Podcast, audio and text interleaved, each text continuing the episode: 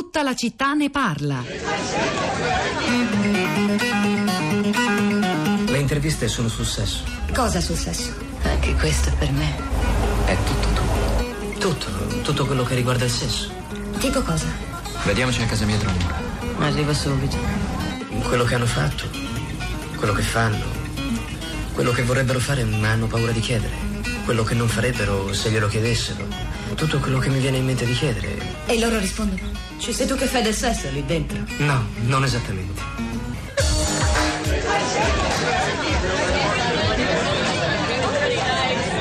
Sex, Lies and Videotape, Sesso, Bugie e Videotape vinse la Palma d'Oro a Cannes nel 1989, diretto da Steven Soderbergh, forse lo ricorderete, racconta la storia di una coppia in crisi, poi l'arrivo di un amico Graham che ha l'abitudine di filmare con la sua videocamera donne che sono disposte a raccontare di fronte all'obiettivo le loro fantasie sessuali, i loro desideri irrealizzati.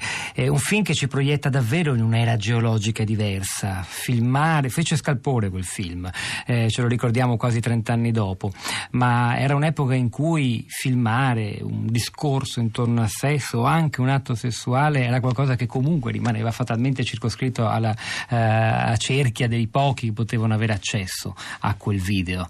Davvero un altro mondo rispetto alla vicenda terribile che abbiamo provato a commentare, a raccontare e commentare oggi e che si è conclusa ieri con il suicidio mm, di Tiziana Cantone. Rosa Polacco, i social network sono stati chiamati in causa più e più volte, abbiamo in realtà parlato di loro quasi per tutta la puntata, ora diamogli davvero la parola.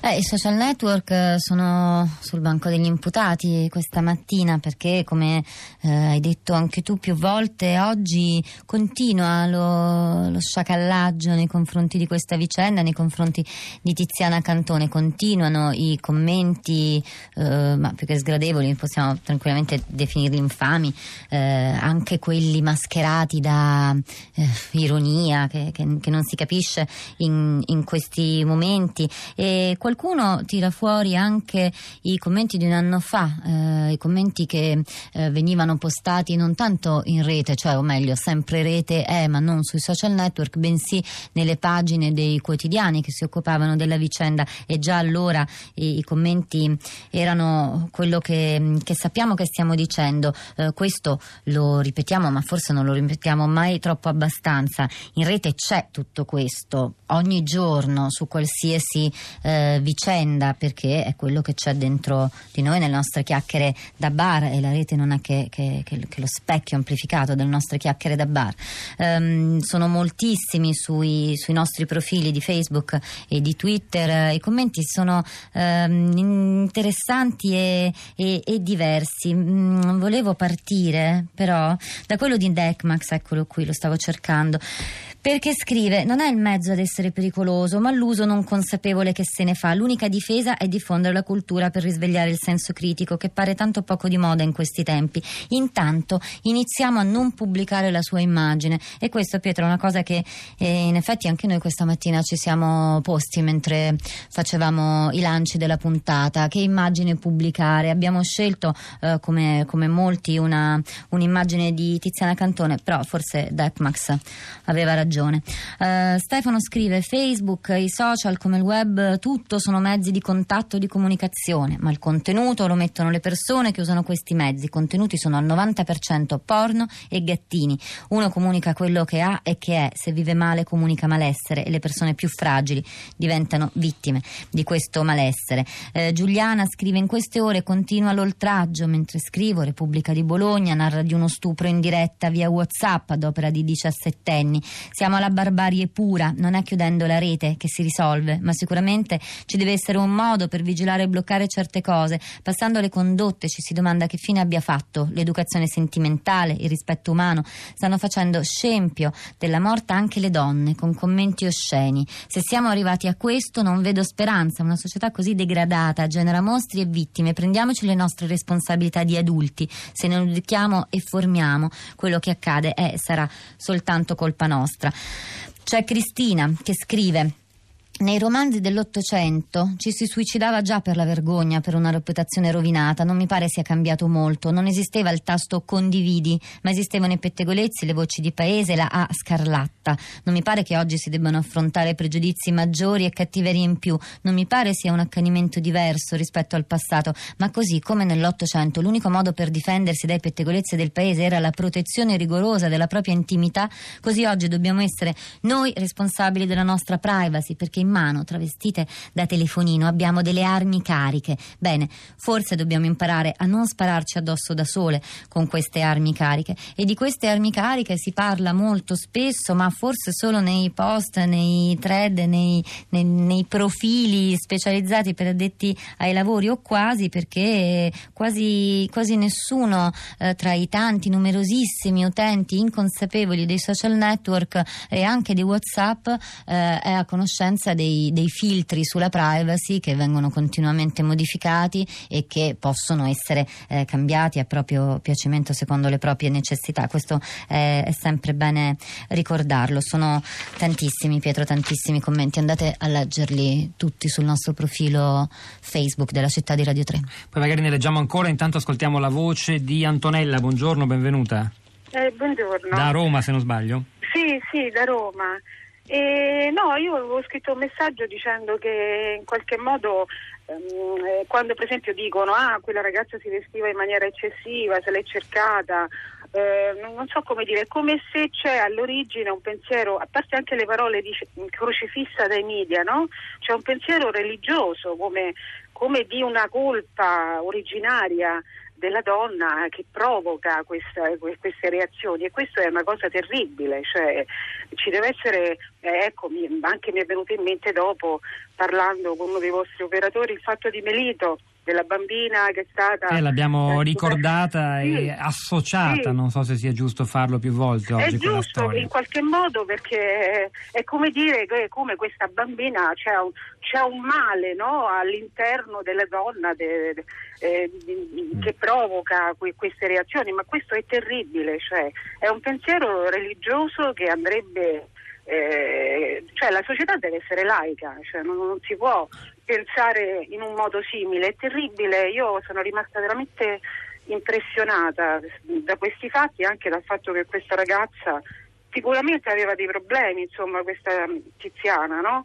Eh, una fragilità estrema sicuramente, quindi la reazione eh, è stata una miccia insomma, che l'ha portata a fare questo, però dietro queste non credo che siano appunto nei media, eh, nei giornali, diciamo, la, il tipo di diffusione di un pensiero eh, terribile. Ecco, questo era Antonella, la ringrazio. Ascoltiamo, ascoltiamo anche Midio, buongiorno, benvenuto. Buongiorno, grazie. A lei la parola, Emilio.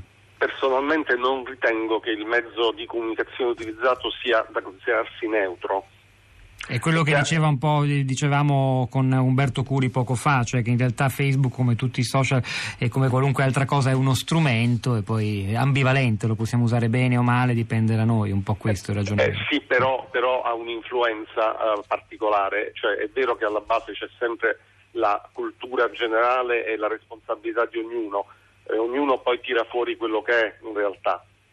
Però mezzo, uh, i mezzi che abbiamo a disposizione oggi hanno una velocità e un'apparente incontrollabilità che modificano il nostro stesso atteggiamento, che rendono difficile, più difficile riflettere ed essere più consapevoli delle conseguenze immediate delle nostre azioni. Quindi secondo me non è neutro il mezzo uh, che si utilizza e tra l'altro osservo che le chiamiamo uh, reti sociali, detto in italiano, e quindi cosa significa? Che dovrebbero essere utilizzate soprattutto per scopi collettivi, per scopi utili, di servizio, anche ludici, ma collettivi, non per esporre la propria vita privata o per commentare la vita privata degli altri. in realtà, eh, Rosa, mi rivolgo a te, torniamo su Facebook proprio, dove, o dove vuoi tu, insomma, è nata proprio per eh, estendere e rendere anche migliore la vita privata, innanzitutto di qualche giovane studente dell'Università di Harvard, la storia personale di Mark Zuckerberg e poi di miliardi di persone. Eh, questo, di questo confine potremmo continuare a discutere per, per giorni e giorni. C'è un post interessante sempre su Facebook eh, di De.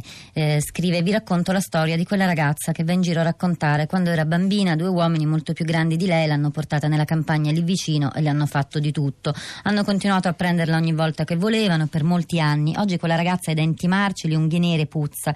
Per guadagnare qualcosa fa sesso coi vecchi del paese. Se tu le chiedi perché non li ha denunciati, ti guarda come se tu fossi pazza. Se dici ma non si può fare qualcosa perché la smetta di andare coi vecchi, ti rispondono ma lei lei piace. Date la colpa alla rete se volete, ma finché non si insegnerà alla gente la cultura del sesso, finché non si getteranno le basi per un'autorevole educazione sessuale e non si capirà che sesso e rispetto della persona, della donna innanzitutto, sono strettamente correlati tra loro, finché il sesso sarà nell'immaginario un qualcosa di sporco e morboso, continueranno ad esserci bambine violentate che in fondo se la sono cercata, donne uccise dal troppo amore, ragazze che si impiccano con un foulard nello scantinato della loro casa casa. C'è anche Massimo collegato con noi, buongiorno. Buongiorno da... e grazie per avermi chiamato. Grazie a lei, da Torino, vero? Da Torino, sì. Prego. Eh, vorrei innanzitutto, no, non mi abituerò mai al fatto che vi siano ancora delle persone che giudichino eh, l'atto di questa persona, cioè questa sua leggerezza che non è assolutamente criticabile, sì, assolutamente è un attimino da, da, da, da correggere dal punto di vista, si, si è conclusa nel, nel fine vita, nel togliersi la vita, cioè è, è veramente, veramente, cattiva questa cosa, cioè il fatto che i social, net, eh, i social non, non, non, riescono a dare, non si riesca a controllarne e che tut, gran parte delle persone non siano più in grado di avere una sfera privata, un controllo, un, una sacralità della vita privata, bisogna, c'è questa smodata voglia di dover condividere assolutamente, credo, a parere mio, forzatamente ogni cosa della vita privata. E questo è il fattore scatenante sicuramente anche di questa terribile vicenda. Grazie Massimo, Rosa. Allora su Twitter Tiziana Cantone è tristemente trend topic. Fran scrive leggo tweet su Tiziana Cantone, ho deciso che c'è chi fa più schifo di chi ha diffuso il video. Siete voi che dite se l'è cercata. Beatrice scrive il web non è una persona, è un mezzo, un video postato sul, non dal, altrimenti lavarci la coscienza è troppo facile e infine infine Antonio dice forse non siamo tutti colpevoli, ma siamo tutti sconfitti. C'era Luciano Paci- Panici oggi alla parte tecnica, Piero Pugliese alla regia, Pietro del Soldai Rosa Polacco a questi microfoni, Cristina Faloci, Florinda Fiamma, la nostra curatrice Cristiana Castellotti, lascia la linea a Radio Tremondo, alle 11.30 verrà Radio 3 Scienza. Caricheremo materiali utili per continuare a ragionare su questa storia sulla città di radio3.blog.rai.it nelle prossime ore, quindi seguiteci anche lì in diretta di nuovo domattina alle 10.